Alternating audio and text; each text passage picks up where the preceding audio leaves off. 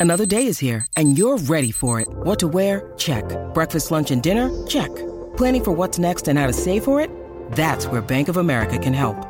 For your financial to-dos, Bank of America has experts ready to help get you closer to your goals. Get started at one of our local financial centers or 24-7 in our mobile banking app. Find a location near you at bankofamerica.com slash talk to us. What would you like the power to do? Mobile banking requires downloading the app and is only available for select devices. Message and data rates may apply. Bank of America and a member FDIC.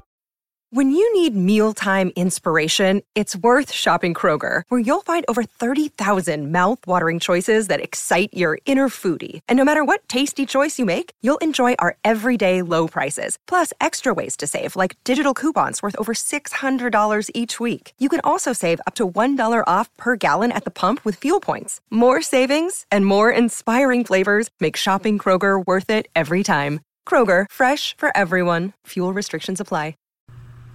Hi, this is Scott. If you're a fan of the ancient world, please help us get the word out. Like us on Facebook, follow us on Twitter, and rate the series on iTunes. Thanks again for listening.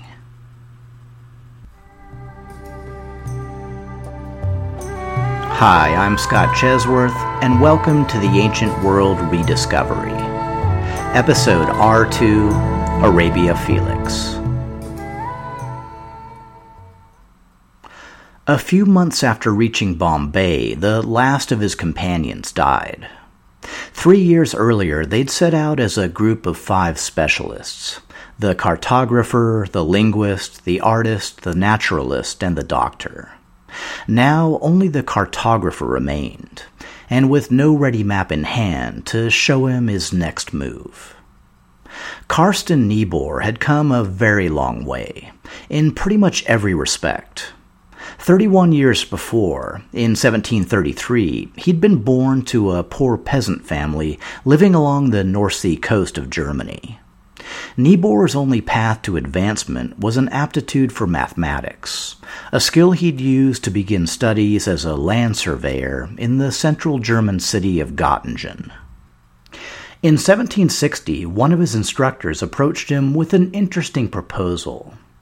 Actually, that's kind of an understatement. To modern ears, it sounds like an absolutely insane proposal, but here it was. The ruler of Denmark and Norway at the time was the 37 year old King Frederick V. As a youth, Frederick had been raised in an extremely strict religious household.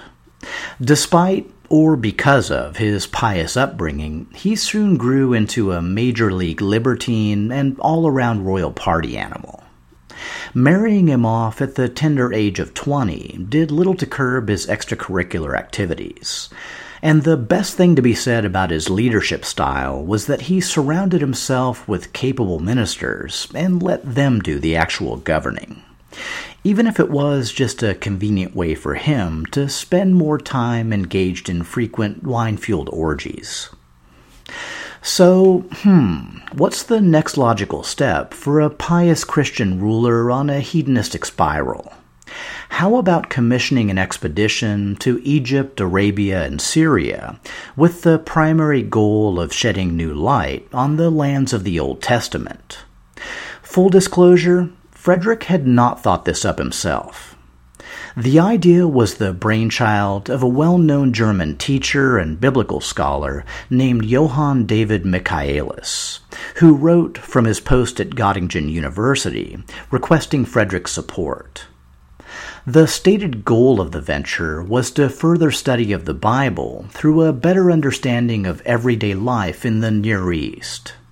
Michaelis believed that visiting Yemen, also known as Arabia Felix, would be particularly useful, since, being relatively isolated, the country had likely preserved many traditions and social patterns from the biblical period. Whether a PR stunt, a momentary royal fancy, or a stab at making things right with the man upstairs, Frederick paused between drinks long enough to offer Danish support. The expedition was duly mounted, and word went out to solicit the proper individuals to fill the critical roles. This, then, was the offer that landed in young Carsten Niebuhr's lap. As a mathematician, he was recruited to be the group's mapmaker, and also to use astronomical observation to help them chart their course. Having little idea what he was signing up for, but pretty sure it was better than a return to the family farm, Niebuhr eagerly accepted. Like an 18th century A team, the remaining members of the expedition were soon assembled. The philologist was Frederick von Haven, a specialist in Asian languages who'd studied under Michaelis at Göttingen. The naturalist was Peter Forskaal, a Swedish botanist and zoologist. The artist was Jorg Wilhelm Baurenfeind, a German miniaturist and engraver.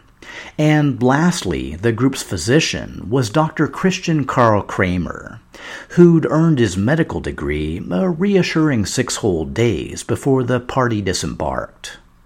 Surprisingly, there was no demolition expert or master of disguise, but remember, these were more primitive times. With his peasant background and minimal education, Niebuhr was quickly relegated to the bottom of the party's pecking order. The unofficial leaders of the group were the full professors, von Haven and Forskaal. Both men were proud and opinionated, and not shy about lavishing the other members, particularly Niebuhr and quote unquote Dr. Kramer, with their barely concealed contempt. Ironically, the main reason there had been no official leader named was that Forskaal had insisted that all members be given equal rank, mainly to make sure that he wouldn't have to take orders from anyone. While all the men had conservative religious backgrounds and were likely in tune with Michaelis's biblical vision for the venture, they were also motivated by the general thirst for knowledge typical of Enlightenment scholars. It should be highlighted that this was the very first scientific expedition ever mounted by any government to study the ancient world. In addition to the biblical itinerary, the king's instructions included the general mandate to pay heed to any surviving remnants of past ages. The party left Copenhagen on January 4, 1761. King Frederick would have seen them off personally, but at the time he was convalescing from a broken leg, earned the previous year when he'd gotten roaring drunk and fallen off his horse. I am not making this up. And, well, I'm sure he was with them in spirit. The first several months of the journey were entirely spent trying to sail up the Kattegat around Jutland against a series of fierce winter storms. At one point, Niebuhr calculated that they'd covered over 2,800 nautical miles, but only gotten 30 miles closer to the Mediterranean.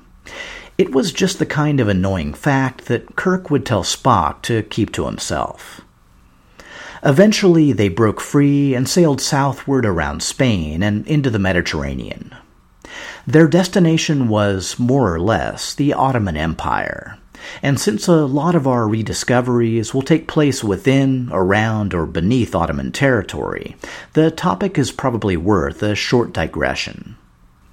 The Ottoman Empire took its name from Osman I, the Bone Breaker, who declared his small Anatolian kingdom independent from the Seljuk Turks in 1299 AD, then aggressively expanded its holdings, both east and west, through warfare. Over the next 150 years, Ottoman rule spread over a weakened Byzantine Empire capturing former Byzantine territories as far west as the Balkans, and eventually taking Constantinople itself in 1453 under the Sultan Mehmet II.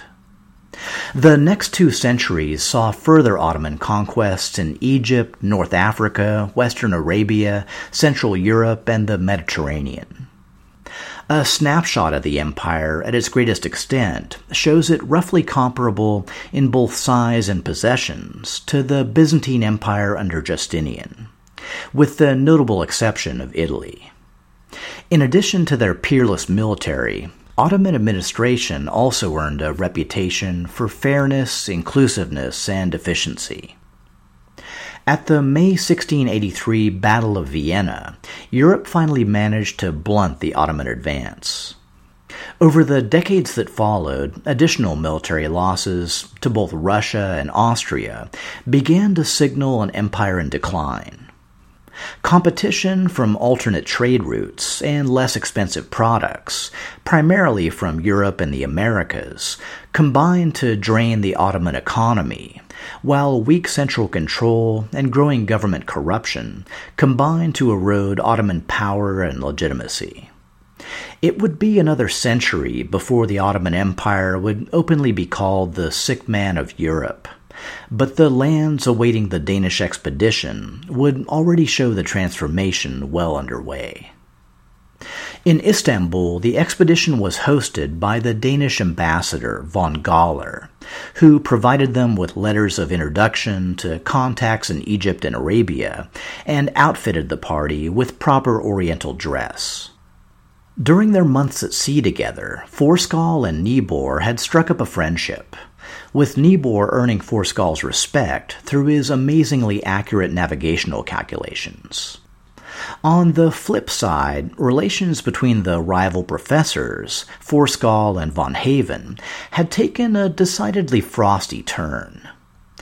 It's considered frosty when you catch someone buying arsenic in Istanbul with the clear intention of poisoning you, right? Then, yeah, frosty. Keeping a much closer eye on Von Haven, the party next put in at Alexandria in Egypt. They then traveled to Cairo, crossed overland to Suez, and, after a frustrating and relatively fruitless side trip to Mount Sinai, set out on the Red Sea, bound for Arabia. Arriving at the port city of Jeddah, they soon boarded a smaller boat for the final passage to the Yemeni port of Lohaya. In December 1762, almost two years after their journey had begun, they'd finally reached their ultimate destination. Tempers had cooled, comfortable familiarity set in, and the members of the expedition went to work discharging their respective duties. They found the country and its people welcoming, pleasant, even idyllic, at least for the first several months. Then, in April of 1763, things began to go horribly wrong. Though they weren't diagnosed at the time, both von Haven and Niebuhr had come down with malaria. With summer on the way, the party had to choose between traveling to the relatively mild inland capital of Sana'a or the baking southern coastal city of Mocha. For reasons that aren't entirely clear, they set out for Mocha. At the time, the city was Yemen's main port, and, per Ottoman law, was tasked with collecting duties on all ships entering the Red Sea. Mocha had also earned fame in recent centuries as the major marketplace for, you guessed it, coffee beans. Von Haven, the linguist, found himself bedridden almost from their arrival. In May 1763, he finally succumbed to his illness. The party now realized that getting to a milder climate had become a necessity, and, after burying von Haven in a local Christian cemetery, struck out for Sana'a. Two months later, along the difficult journey inland, the naturalist Forskaal was suddenly struck ill and also died. Forskaal's abilities and determination had been major drivers of the expedition, and his loss was a rough one, especially for his friend Niebuhr. Aside from the voluminous records and specimens he'd shipped back home, Forskaal's greatest legacy turned out to be on the politics of his homeland. A treatise he'd published in 1759, titled Thoughts on Civil Liberty, led to Sweden obtaining freedom of the press in 1766. 22 years before the same right would be guaranteed to Americans in the U.S. Constitution. Sana'a provided the expedition with some much needed hospitality and a welcome change of climate. But the party was now working on a timetable.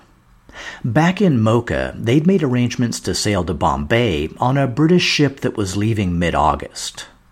The extra time taken on the journey inland to care for the dying Forskaal forced them to strike out for the coast after only a few restful days in the capital. In fact, the aggressive pace of their return march meant that the expedition arrived back in Mocha in a state of absolute exhaustion and sickness. On board the British ship, Niebuhr could only watch helplessly as Baurenfeind, the expedition's artist, slowly weakened. By the time they reached India, he died as well. The only consolation for the party, now reduced to Niebuhr and Dr. Kramer, was that Bombay was headquarters of the British East India Company, and they received both European hospitality and proper medical attention. But while Niebuhr's health steadily improved, Kramer's condition continued to worsen until, in February of 1764, the doctor finally expired. Niebuhr had spent the past few years in the company of these four men, all young Northern European scholars similar to himself. Now he was halfway across the world and utterly alone. Niebuhr would spend a total of 14 months in Bombay, during which he radically simplified his diet after the style of the local Hindus in an effort to rebuild his constitution. Doubting his ability to forge on alone, his inclination was to sail for Copenhagen via London as early as possible.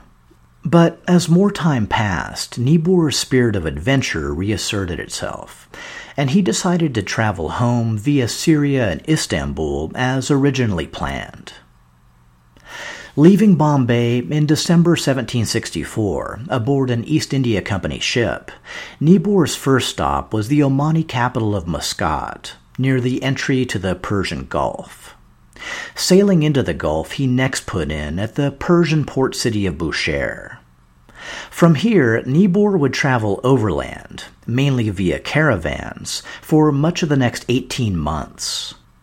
Copenhagen may have been his ultimate destination, but his subsequent itinerary shows that getting home quickly was far from his top priority.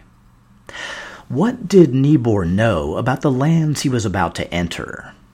Very likely only what the Bible had told him supplemented by some scanty knowledge obtained from Greek and Roman sources, along with other bits of information he may have either gleaned from his companions or learned along the way.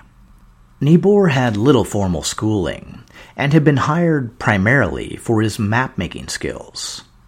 Though he'd taken it upon himself to learn Arabic in preparation for the journey, he was no Orientalist or antiquarian no expert in peoples or histories. Von Haven and Forskaal had been the most knowledgeable in such matters, and, as fate would have it, they'd also been the first to die. As last surviving member of the expedition, the 31 year old Niebuhr took it upon himself to shoulder all their roles linguist, illustrator, naturalist, and physician while traveling through a region about which he knew next to nothing. It's hard to say which is more remarkable that he appeared undaunted by the challenge, or that he actually succeeded in so many important respects. Niebuhr first made for the Persian capital of Shiraz, 200 miles inland from Bushehr. Though he had no way of knowing, the city had ancient foundations, and was first mentioned in Elamite clay tablets dating back to 2000 BC. Since 1501 AD, Persia had mainly been ruled by the Safavid dynasty, the first native dynasty since the Sassanids to exercise control over a united Persian state. The fall of the Safavids in 1722 had led to a regional scrum, with the Afghans, Turkmen, Ottomans, and Russians all vying for control.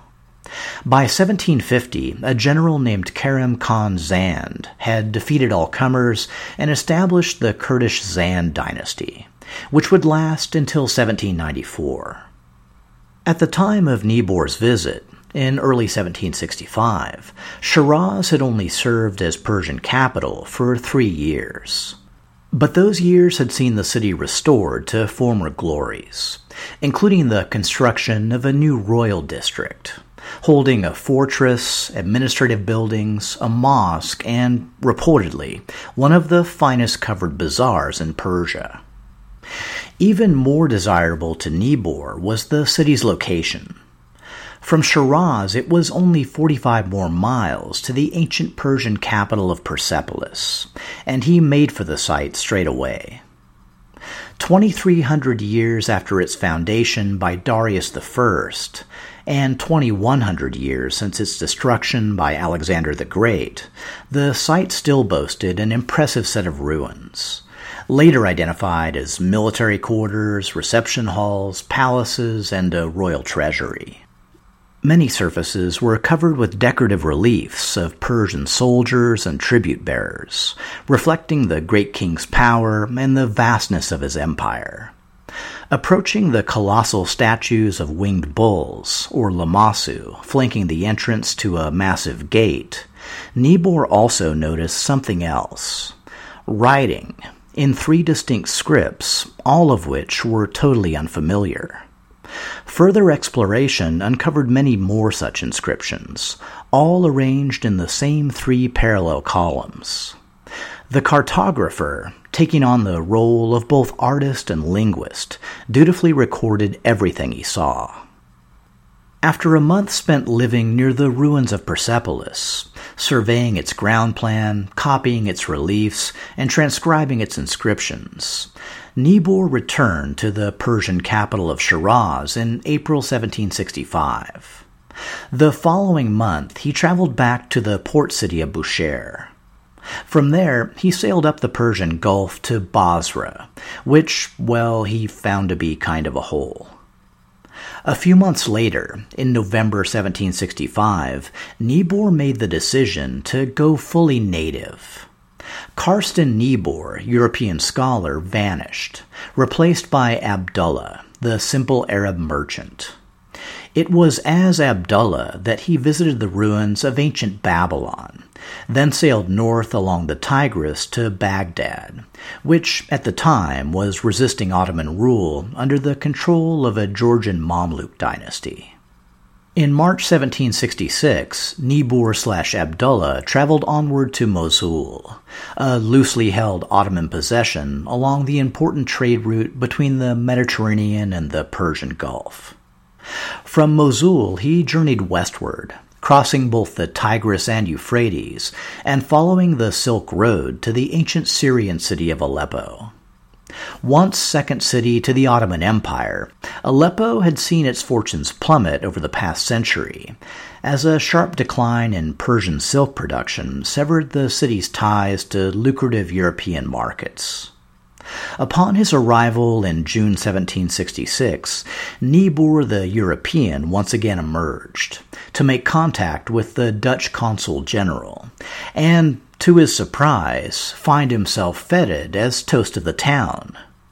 The fate of the Danish expedition had been a common topic among European circles in the Near East, and Niebuhr's reemergence as the party's sole survivor made him something of a minor sensation. But just in case you thought he might take this reception as an excuse to slack off, Niebuhr spent the next two months traveling first to Cyprus, which just happened to be in the middle of a bloody civil war between Greeks and Turks, then to Jerusalem, and then to Damascus. Everywhere he went, he drew detailed maps and illustrations and took copious notes on the local cultures. Niebuhr remained in Aleppo until November 1766, when he finally decided to set out across Anatolia for Istanbul and make the final push for home. After all the death and hardship of his Arabian travels, at least he could feel confident that the remainder of his journey would be smooth sailing.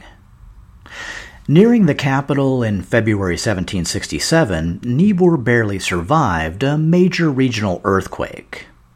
Leaving Istanbul a few months later, he arrived in Bucharest just in time for a major breakout of the plague. Farther west, he learned that traveling companions who'd set out a few days ahead of him had been killed by bandits. Oh, and did I mention that his malaria kept flaring up periodically during the whole trip? Because it did. Luckily, he had no firstborn son to be killed, and I don't know, the locusts must have had the week off. It wasn't until reaching Warsaw in August 1767 that Niebuhr finally felt some sense of security. He wrote in his diary that for him, the borders of Poland were as good as the borders of Denmark. In November 1767, Niebuhr finally arrived at Copenhagen, almost seven long years since the expedition had begun, and having spent half that time as its sole surviving member. In contrast to Aleppo, Niebuhr's reception in Copenhagen was practically non existent. King Frederick V had died, and his 17 year old heir was too busy indulging the family vices to make any use of the voluminous records compiled by the expedition. Niebuhr, however, had no intention of letting his colleagues' deaths be for nothing. His first book summarizing his travels, A Description of Arabia, was published in 1772, with the Danish government subsidizing the engraving and printing of its many illustrations. This was followed in 1774 and 1778 by Niebuhr's release of the first two volumes of his diary, entitled Description of Travels in Arabia and Adjacent Lands. In between these two volumes, and in the absence of royal funding, Niebuhr had self published as much of his colleagues' work as he could get his hands on, including Forskal's manuscripts and Baurenfeind's drawings. Soon after completing all these efforts, Niebuhr married and retired to the country, taking the post of county clerk in a small coastal town. He'd go on to live a long and mostly happy life before finally passing away in 1815 at the ripe old age of 82. And you think your grandpa has great stories to tell by the fireside? I can only imagine. Okay, at this point, I know what you're probably thinking. Scott, that is indeed one crazy story, and someone should seriously purchase the movie rights but what exactly does it have to do with the rediscovery of the ancient world? Well, I'm totally glad you asked. First off, much as Champollion's later discoveries would inaugurate the discipline of Egyptology, Niebuhr's works had given birth to a similar discipline, devoted to the study of Mesopotamia, that would soon bear the name Assyriology. They'd also earned him widespread renown across Europe. In 1798, when Napoleon pitched his plan for a legion of scientists to accompany his Egyptian expedition, he'd supposedly brandished a copy of one of Niebuhr's books for emphasis. It also just so happens that Niebuhr's 1778 book included detailed copies of the tripartite inscriptions he'd found at Persepolis. Inscriptions that we all know were written in the languages of Old Persian, Elamite, and Akkadian. Now, we know this, but of course Niebuhr didn't know it. In fact, at the time, no one had ever heard of either the Elamites or the Akkadians. And no one had any idea what to make of those strange wedge shaped characters that had slowly begun to emerge over the past few centuries from the sands of the Near East. In 1618, a Spanish ambassador to Persia named Don Garcia Silva Figueroa had been the first to identify the site of Persepolis, but been utterly baffled by the inscriptions he found there. In 1621, an Italian explorer named Pietro della Valle made copies of several inscriptions, which soon became the first cuneiform symbols ever published. Even more remarkable, Della Valle managed to bring back inscribed bricks from the ancient city of Ur, the first hard examples of cuneiform made available to modern Europeans.